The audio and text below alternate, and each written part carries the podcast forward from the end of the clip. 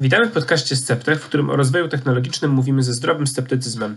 Ja się nazywam Jacek Grzeszak, jestem analitykiem gospodarki cyfrowej w Polskim Instytucie Ekonomicznym. Dzisiaj moim gościem jest Adam Jędrzejewski ze Stowarzyszenia Mobilne Miasto. Adam jest orędownikiem nowej mobilności, współdzielenia pojazdów, elektrycznych hulajnóg oraz innych alternatyw dla samochodów. Zaprosiłem go, żeby porozmawiać o tym, jak zmienia się mobilność miejska i o tym, czy nowe technologie służą, czy też nie służą lepszemu życiu w miastach. A więc chcemy porozmawiać sceptycznie o technologiach. Zapraszam do wysłuchania naszej rozmowy.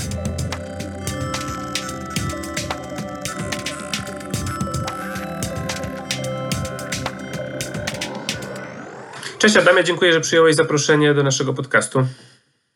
Cześć, cześć Jacku, bardzo mi miło i nie mogę się doczekać. Pandemia wszystko zmienia, szczególnie w branży transportowej, ale chyba już po dwóch miesiącach wszyscy mamy troszkę dosyć tych rozmów o pandemii i co ta pandemia zmienia, co nie zmienia.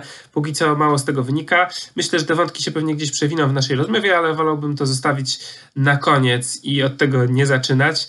Więc chciałem Cię zapytać, e, może tak od samych podstaw. Y, czemu miasto mobilne? Czemu Twoje stowarzyszenie tak się nazywa i o co chodzi z tą mobilnością? Bo mam wrażenie, że to jest y, rzecz dla wielu osób niezrozumiała. Czemu zamiast mówienia o transporcie czy komunikacji od kilku lat jest taki intensywny trend zwracania uwagi na mobilność, która w sumie jest wieloznacznym pojęciem, bo mobilne są telefony, mobilność jest y, w strukturze społecznej, ale czemu też ta mobilność w znaczeniu takim transportowym miejskim?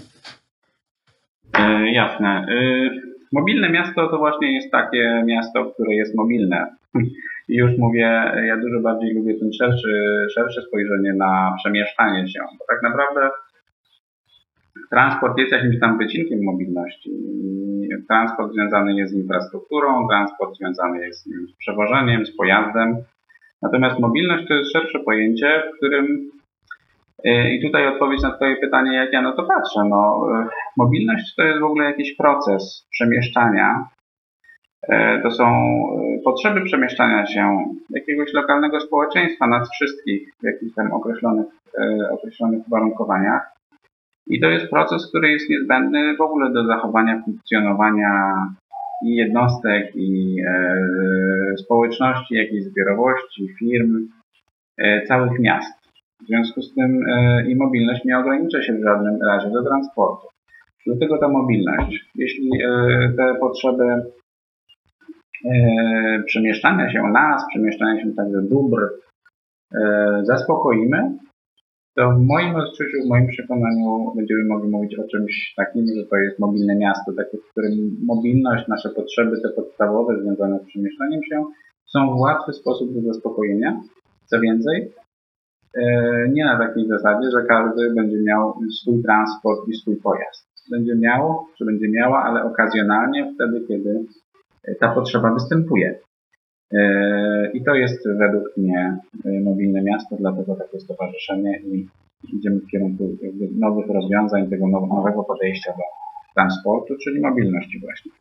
To mi się od razu tutaj dwa wątki narzucają. Najpierw chcę się zapytać o ten wątek idei odchodzenia od własności środków transportu, o której powiedziałeś przed chwilą, bo tak jak obserwuję to, to, to, ten cały ruch, no to oczywiście on jest oparty na, takiej, na takim pomyśle, że, że to posiadanie własnego samochodu e, jest takim trochę podejściem anachronicznym którym związanych jest wiele kłopotów i jakby te kłopoty rzeczywiście da się wymieniać, tak? To jest zatłoczenie miast, to jest potrzeba wygospodarowania jakichś ogromnych terenów parkingowych.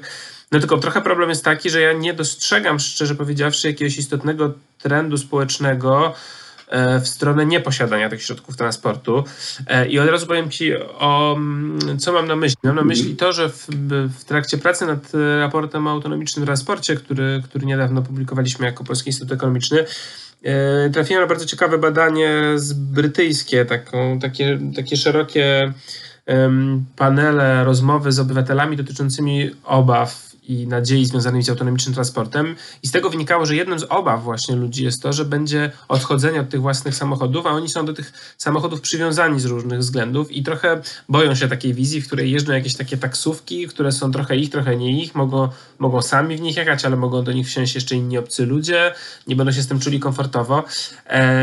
I czy nie masz takiego poczucia, że jednak mm, no, jest taka nasza potrzeba bezpieczeństwa, komfortu i tej, e, i tej takiej niezawodności posiadania tego, tego środka transportu cały czas na nasze zawołanie, że ona będzie jednak stała mocno na, na drodze do takich założeń przez najbliższe lata? Przez najbliższe lata być może tak, bo wydaje mi się, że e, nie ma zmiany, która się dokonuje w jakiś gładki sposób, a już w szczególności zmiany, która jest związana z bardzo silnymi przyzwyczajeniami. Przez y, bardzo wiele lat y, nasze społeczeństwa funkcjonowały tak, że samochód, ten taki posiadany, jawił się jako mm, symbol powodzenia, statusu, było to wygodne. Dopiero w ostatnim czasie zaczęto mówić o tym, że w miastach w zasadzie, gdybyśmy chcieli pomieścić wszystkie nasze samochody, no to tego się zwyczajnie zrobić nie da. E, I pewnie Polska wcale nie jest żadnym jaskrawym przykładem e, takiego stanu rzeczy, pomimo, że mamy bardzo wysokie wskaźniki tej motoryzacji indywidualnej, czyli ile, ile tych samochodów rzeczywiście posiadamy. E, ja myślę, że ta zmiana się będzie dokonywała sukcesywnie. Absolutnie nie dziwię się temu, że wyniki badań mówią o tym, że ludzie mają obawy, bo jakbyśmy pytali o jakąkolwiek inną sferę życia, gdzie e, ludzie mają swoje latami wypracowane przyzwyczajenia i nagle pyta ktoś, e, ktoś pyta, czy, czy to jest ok, jeśli to natychmiast porzucimy i zaczniemy żyć w inny sposób. E, no to o cokolwiek byśmy nie zapytali, to pewnie wyniki będą takie, że raczej obawy wezmą górę. Natomiast ta nowa mobilność, czy jakaś mobilność, która nie jest oparta tylko i wyłącznie na posiadaniu pojazdu, no to jest to jest coś, co będzie przechodzić, bo jestem przekonany, że racjonalne argumenty prędzej czy później wezmą górę, także u decydentów i u regulatorów. No, w Polsce jeszcze tego nie obserwujemy, żeby miasta jakoś istotnie utrudniały e, ten proces posiadania własnego pojazdu.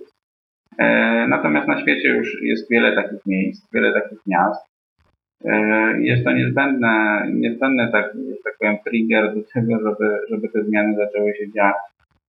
Z tego względu, że pewnie samych ludzi nie przekonamy, tak? No, ludzie raczej kierują się przeważnie swoim, e, swoją wygodą, swoim życiem i nie będą uwzględniały szerszego kontekstu. Natomiast szerszy kontekst jest szalenie istotny. Mamy zmiany klimatyczne, mamy e, coraz większe zatłoczenie, chcemy żyć inaczej, chcemy żyć tam, gdzie jest ciszej, gdzie jest mniej spalin, gdzie jest bezpieczniej.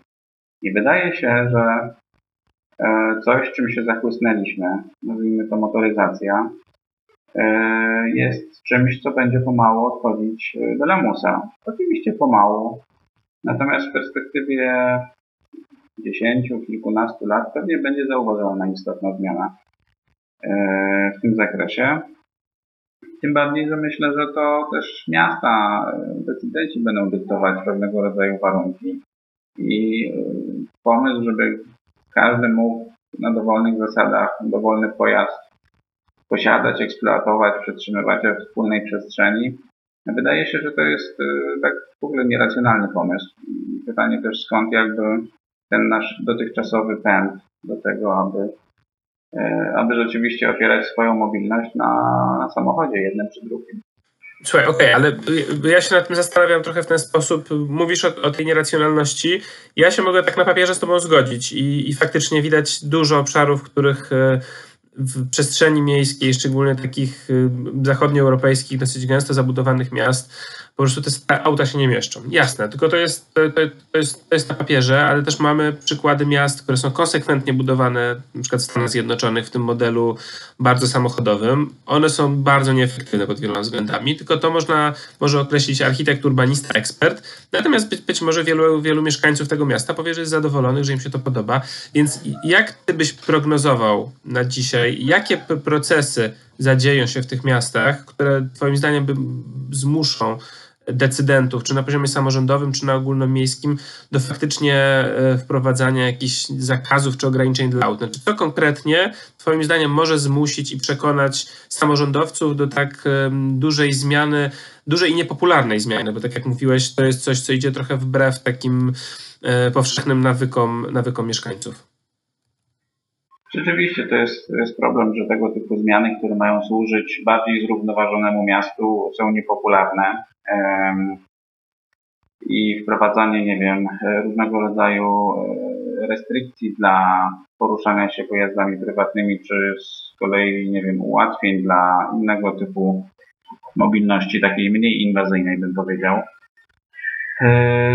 odbiór przeważnie medialny i polityczny w związku z tym jest też taki społeczny, że to są jakieś niepożądane zmiany. A z drugiej strony są przykłady, nie wiem, Londynu czy Sztokholmu, Wiednia, w których na przykład wprowadzano um, e, opłaty za, e, nie jestem pewny w tej chwili Wiednia, natomiast Sztokholmu na pewno wprowadzono opłaty, bardzo niepopularne opłaty za wjazd samochodami do śródmieścia miasta Natomiast e, w wyniku ewaluacji takiego projektu po kilku latach mieszkańcy nie chcieli już potem powrotu do tego stanu sprzed. Wydaje się, że trochę podobna sytuacja jest e, w tej chwili, że e, miejscy włodarze, a także decydenci szczebla centralnego boją się czegoś, co wydaje mi się niepopularne, Natomiast jak pokazują przykłady ze świata, takie niepopularne zmiany bardzo dobrze są adoptowane mm, lokalnie przez społeczności i one potem nie chcą wracać do e, dużego natężenia ruchu chociażby, bo zaczynają doceniać jakość życia. Ta jakość życia przestaje być skorelowana według mnie z e, tym, e, im, mamy, im więcej jest samochodów, bo to efektywnie obniża jakość życia. No tylko, że rozumiem, że trudno jest to w tak zmotoryzowanym kraju jak Polska e, powiedzieć, ale będą pierwsze przykłady, a potem będą inne śladowcy. To widzisz, bo ja mam taką obawę z tym, e, że mam, mam wrażenie, że zwykle takimi motorami podstawowymi takich zmian społecznych wynikających z, no, z takich przemian technologicznych, cywilizacyjnych, e, w sytuacji, w której faktycznie jakieś tam rozwiązania, które były stosowane przez lata wcześniej są, były, są, okazują się nieefektywne. No zwykle takimi motorami są osoby młode. Natomiast w Polsce problem w tym momencie jest, mam wrażenie, taki, że y, jak się popatrzy po różnych badaniach i podejściu do swoich samochodów, do w ogóle do mobilności osób młodych, to wynika, że o ile w krajach zachodnich, w miastach zachodnich faktycznie młode osoby częściej nie posiadają prawa jazdy, nie czują w ogóle takiej potrzeby posiadania samochodów. O tyle w Polsce te młode pokolenie od nastolatków do 30-40-latków jest bardzo zakochane w samochodach. I to jest moja główna obawa, to znaczy, że mm, ciężko patrzeć z optymizmem na przyszłość, jeśli wychowuje się nami, wychowało przez ostatnie kilkanaście lat pokolenie, które nie wyobraża sobie funkcjonowania bez własnego samochodu. E, uważa to jakiś to podstawowy element funkcjonowania, funkcjonowania tak ogólnie w przestrzeni miejskiej czy niemiejskiej. E, więc trochę nie wiem, w jaki sposób miałoby się zasadniczo zmienić postawy tych osób? Wydaje się, że to nie będzie jednak rewolucja w tej zmianie, ale ewolucja. Eee, rzeczywiście ci 30-40-latkowie, a może i nawet ci 20-latkowie będą potrzebowali, że tak powiem, odejść do, nie mówię historii, tak, ale jakby nie być już tą dominującą grupą w społeczeństwie, która będzie wyznaczała e, trendy. Natomiast jestem, jestem przekonany, że pokolenie, które dzisiaj jest, e, gdzieś tam dorasta, będzie zupełnie inaczej korzystało z miast i je projektowało i e, w perspektywie pewnie 20 lat, kiedy te osoby będą na decydentami, e, będzie to wyglądało zupełnie inaczej. Co więcej, wydaje mi się, że będą rzeczy, które zadzieją się dużo szybciej i które de facto zmuszą nawet obecnych 30, 40, 50 latków do tego, aby e, jednak ustosunkować się do tego, co się dzieje. Mam na myśli zmiany klimatyczne, które postępują dużo szybciej niż wymiana pokoleń i e, te reakcje są potrzebne tu i teraz. Mm, mam też na myśli pewne ekonomiczne e, kwestie, bo można powiedzieć, że tu bym troszkę może nawiązał do tej pandemii, która pojawiła się i jest i, i pytanie, co z nią dalej będzie, bo tak. świat jakby przeszedł pewnego rodzaju reset. Nikt się nikogo nie pytał o zgodę czy się na to zgadza, czy to komuś pasuje, czy nie. Zostało, można powiedzieć, ktoś wcisnął guzik reset. E, wiele procesów ostało się, wiele nie, wiele z nich się zmieniło. Zmieniła się także mobilność. Oczywiście śledzi się, śledzę różnego rodzaju jakby wykresy, jak ta, czy ta mobilność, czy to przemieszczanie się już powróciło do tego poziomu sprzed pandemii, czy nie, dla różnych segmentów, dla różnych funkcji. Natomiast bardzo wiele osób chce też na tej, z tej pandemii jakby wykorzystać pewne pożyteczne zjawiska, które się tam po prostu ukazały. Prawdopodobnie pandemia zrobiła, przyspieszyła proces wchodzenia w różnego rodzaju nową mobilność, nowe technologie i nowe rozwiązania. Nie umiem teraz powiedzieć i oszacować o ile, ale być może o całe pokolenie, bo e, nagle wszyscy zobaczyli, że miasta mogą być spokojniejsze, cichsze, jakby no, nie, ma, nie ma tragedii, można powiedzieć, tak, może to nie jest dobre słowo, żeby dzisiaj używać w ogóle w kontekście. Natomiast e, no, społeczeństwo wraca do jakiegoś funkcjonowania, oczywiście z pewnymi następstwami. Pytanie zasadnicze jest takie, czy my rzeczywiście do wszystkiego chcemy tak bardzo wrócić. Co więcej, i to jest drugie pytanie, e, czy my będziemy w stanie do tego wrócić, na przykład względy ekonomiczne, bo wydaje mi się, że teraz też jest dobry moment do tego, żeby trzeźwo spojrzeć i realnie, świadomie spojrzeć na koszty, które ponosimy na naszą mobilność, na przykład na, na posiadanie samochodu. To gdzieś tam zawsze było, a no czymś trzeba jeździć. Ale czy firma, która teraz ma poważne problemy finansowe i jest na skraju bankructwa, i na przykład miała flotę, nie wiem, 10 samochodów służbowych, czy ta firma się będzie przez 5 minut zastanawiać nad tym, czy utrzymać tę flotę samochodów? Nie. Czy rodzina, gospodarstwo domowe, które miało, nie wiem, jeden, dwa samochody i był to istotny wydatek w budżecie, e, czy będą się teraz zastanawiali, jakby, żeby, nie wiem, przedłożyć te wydatki e, nad inne, no, ważniejsze wydatki? Pewnie też nie. I zmierzam do takiej konkluzji, że sytuacja gospodarcza, która będzie po pandemii, trudniejsza sytuacja gospodarcza, zmusi zarówno nas na poziomie gospodarstw naszych domowych, jak i instytucje, biznesy, przedsiębiorstwa i miasta do tego, żeby e, znaleźć bardziej oszczędną formę e, mobilności. No i to będzie, można powiedzieć, dobrodziejstwo, bo e, bardzo nierozsądną, bardzo nieekonomiczną i nieefektywną formą mobilności jest posiadanie jakiegoś asetu, tak, majątku, jakiegoś pojazdu, z którego będziemy korzystali okazjonalnie.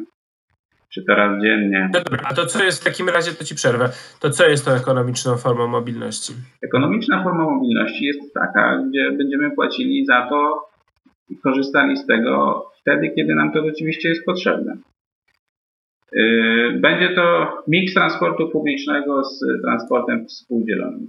Okej, okay, bo transport publiczny faktycznie to ja widzę, widzę oszczędność, natomiast miałem takie obserwacje dotyczące transportu współdzielonego, że żeby ten transport współdzielony, jak tam, mówimy o samochodach, powiedzmy, sytuacja taka, nie posiadam samochodu, a tak jest, nie, nie posiadam samochodu i potrzebuję czasem tym samochodem gdzieś pojechać czy coś zawieźć, to tak jak sobie badałem te, te ceny, te oferty tych pojazdów sharingowych, no to żeby to się opłacało zasadniczo, yy, yy, znaczy, powiem tak, no, koszt krótkiego wypożyczenia nawet auto, jak chcę na, na parę godzin, no to są już liczone w, w dziesiątki, a nawet i setki złotych i mm, przy niskich kosztach benzyny, no wiadomo, że są koszty OC, naprawy i tak dalej.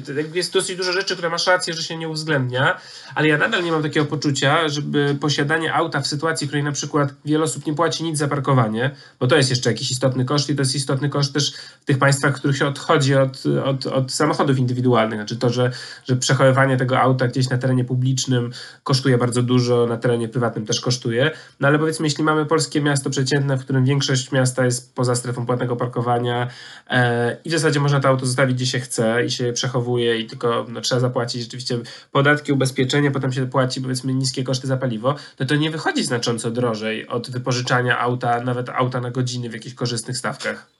Czy mi się wydaje, że tutaj jakiś podstawowy błąd w takim rozumowaniu jest zawarty, dlatego że zakładamy, że ten samochód mamy i on nas w ogóle nie kosztuje, że jego inwestycja w ten samochód też nas nie kosztuje.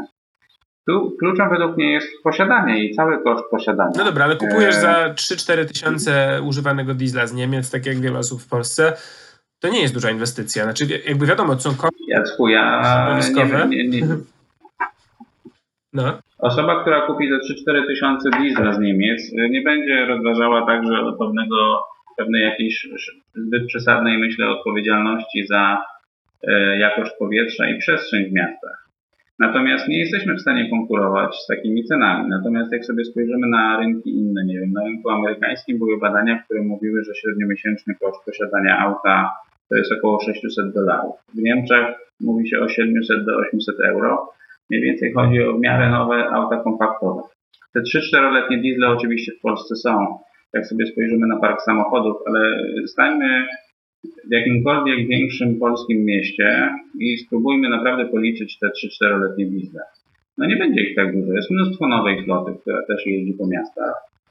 Eee, I e, nie przekonamy nikogo ekonomicznie, że nieposiadanie samochodu będzie tańsze e, w sytuacji, w której ktoś ma e, coś, co de facto w ogóle nie kosztuje. Natomiast musimy urealnić troszkę, myślę, te, te kwestie i dzisiaj według mnie nie wiemy. Ja, ja bardzo chciałbym kiedyś zobaczyć takie badania, które mówią, rzeczywiście trochę jakby podejmują temat, ile nas ten samochód kosztuje, bo, bo według mnie jest to bardzo niedoszacowywane i e, każdy się broni, że a tam trochę kupił ubezpieczenia, trochę coś, trochę śmoś.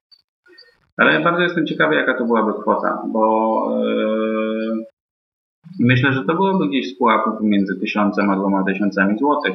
To jest niebagatelna kwota, biorąc pod uwagę. Miesięcznie mówisz. E, miesięcznie i to jest niebagatelna kwota, biorąc pod uwagę nasze średnie e, wynagrodzenia. E, ja cały czas powtarzam, to to jest naprawdę nieuświadomiony, wysoki koszt w naszych budżetach domowych, który z jakiegoś powodu, być może są tam jakieś wyższe przesłanki, wyższe idee za tym stoją, nie, jakby nie chcemy słyszeć, ile nas to kosztuje. Przecież yy, firmy, nie wiem, raty leasingowe, a nawet jakby jeśli coś kupimy, koszt utrzymania, naprawy, kto tak naprawdę uczciwie to liczy, w sensie tak realnie jest w stanie policzyć i chce usłyszeć, jaki to jest strasznie wysoki koszt. Zawsze chce tak naprawdę statystycznie wykorzystujemy tam przez 5, y, może do 10% E, czasu. E, I wydaje mi się, że w sytuacji, w której będziemy mieli zwyczajnie mniej gotówki, mniej pieniędzy, to jest bardzo dobry czas, żeby trochę, że tak powiem, zrewidować swoje, żeby zrewidować e, swoje, swój styl, sposób funkcjonowania i otworzyć się trochę na nowe, też na technologie, bo tutaj akurat Polakom nie można niczego odmówić, ale jeśli chodzi o pęd do nowości, nowinek, nie wiem, e, to tutaj jest e, na polskim rynku bardzo szybko tego typu zmiany są e, przyjmowane i pozytywnie. Weźmy sobie bankowość internetową, płatności zbliżeniowe, to jesteśmy tutaj gdzieś tam w ogóle na czele europejskich krajów, jeśli chodzi o popularność tego kanału. I nie inaczej myślę będzie z mobilnością, która też do tak zwanego digitalu zacznie coraz mocniej wchodzić bez konieczności takiego trochę analogowego i posiadania własnych aut. Y, ale oczywiście, jakby nie, nie, dla wszystkich i nie od razu.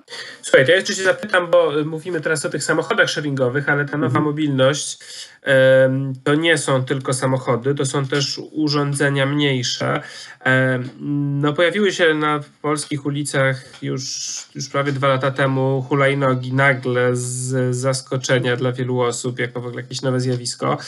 E, chciałem Cię o to zapytać, bo ja mam takie mieszane uczucia dotyczące tych hulajnóg i ich dotyczy taka dyskusja, um, dyskusja szersza dotycząca tego trochę komu, komu i czemu ma służyć mobilność nie? i te, te, te usługi. To znaczy hulajnogi, co dużo mówić, są, mogą być fajną alternatywą dla jeżdżenia samochodem, ale jest to taka usługa raczej dla osób młodych, sprawnych, raczej dla osób... Um, dobrze sytuowanych, to możesz z tym pewnie polemizować, że to nie są takie, takie wysokie stawki, ale moje obserwacje są takie, że jednak, żeby płacić za taką przyjemność podjeżdżania takim urządzeniem, no to jednak e, to jest jednak droższe niż, niż bilety autobusowe i to jest e, to bliższe ceny do usług przewozu osób. E, jakie ty masz zdanie dotyczące tego, komu tak naprawdę ta, ta, ta nowa mobilność powinna, powinna służyć. Bo ja mam takie wrażenie, że, że te osoby, osoby młode i sprawne mają już bardzo dużo sposobów przemieszczania się wygodnego i że dużo teraz uwagi takiej, także w kreowaniu nowych produktów jest skierowanych właśnie na te osoby. To znaczy, żeby one miały jeszcze więcej, jeszcze więcej tych możliwości mobilności, często te osoby, które są mało mobilne, one mało mobilne pozostają, bo, bo tak naprawdę nie dość, że one nie skorzystają z tej hulajnogi, to osoba starsza tak naprawdę potyka się o tą hulajnogę na chodniku, która gdzieś tam jest, jest zaparkowana nie, nieprawidłowo i dla niej to jest wyłącznie utrudnienie w jej zwykłym funkcjonowaniu. Ja bym chciał trochę rozgraniczyć tutaj kwestię, bo, bo mówimy o nowej mobilności, komu ona ma służyć. Ona ma służyć nam wszystkim, którzy mieszkamy, i starszym, i młodszym, i mniej czy bardziej sprawnym. Akurat hulajnogi czy różne elektryczne pojazdy e, w porównaniu na przykład z rowerem mogą być akurat urządzeniem, z którego łatwiej skorzystać osobie, która nie wiem, e, która ma kłopoty z poruszaniem się. Na przykład w porównaniu z rowerem czy ze spacerem. Natomiast to, że się hulajnogi i inne urządzenia transportu osobistego pojawiały, no jakby nic dziwnego nie ma w tym, że świat nie funkcjonuje e, tylko i wyłącznie w oparciu o nie wiem, transport pieszy, transport samochodowy i transport zbiorowy. Jakby jest dużo, jest bardzo dużo pomiędzy tym. I wydaje mi się, że tak zwana mikromobilność, której, której najbardziej taką widoczną formą są rzeczywiście elektryczne hulajnogi, e, to jest coś, co ma po prostu zrobić takie zeskalowanie w dół tego transportu, tego transportu indywidualnego, biorąc jako punkt, że tak powiem, e, referencyjny samochód przeważnie jedzie w nim tam, nie wiem, 1, ileś osoby, a pewnie jest tam 4 do 5 miejsc. Do tego, żeby rzeczywiście przemieszczać ludzi urządzeniami, które nie są samochodami, a mogą pełnić tę samą funkcję. Ale nie masz wrażenia, że hulajnoga jednak jest alternatywą częściej dla transportu publicznego niż dla samochodów? To znaczy obserwacje moje są raczej takie, że wybierają hulajnogi osoby, które normalnie by przyjechały metrem czy, czy autobusem, tak? Ale, ale trochę chcą dla fanów czy dla frajdy się, się na tym przejechać. Tak, ale ja myślę, że nie możemy jakby brać y, jako dobrego, jakby jako ostatecznej postaci tego, co teraz możemy sobie na początku tej drogi zrobić, bo mhm. cały czas jesteśmy y, w takim bardzo e, spolaryzowanym żyjemy świecie. Samochód, transport zbiorowy, samochód, transport zbiorowy. I moment, w którym ta część samochodowa będzie istotnie mniejsza, to nie jest coś, co my zrobimy w ciągu roku czy pięciu. W związku z tym dzisiaj trudno jest troszkę, dzisiaj jesteśmy w ogóle na samym początku tej drogi. Tak jak wspomniałeś, te hulajnogi elektryczne pojawiły się tam w Polsce raptem niecałe dwa lata temu. I inaczej było, nie wiem, w Stanach Zjednoczonych czy na innych rynkach, one nagle się gdzieś tam pojawiły. I to wszystko zajmuje czas. Mówiłeś też o kosztach. Mhm. Zgadzam się z Tobą całkowicie.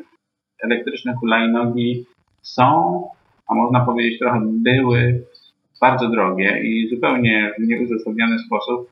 Jakby no, to można było porównywać wynajem hulajnogi, która kosztuje pewnie 500 dolarów, e, z wynajmem samochodu, który kosztuje tych dolarów, no nie wiem, pewno, że 15 czy 20 tysięcy.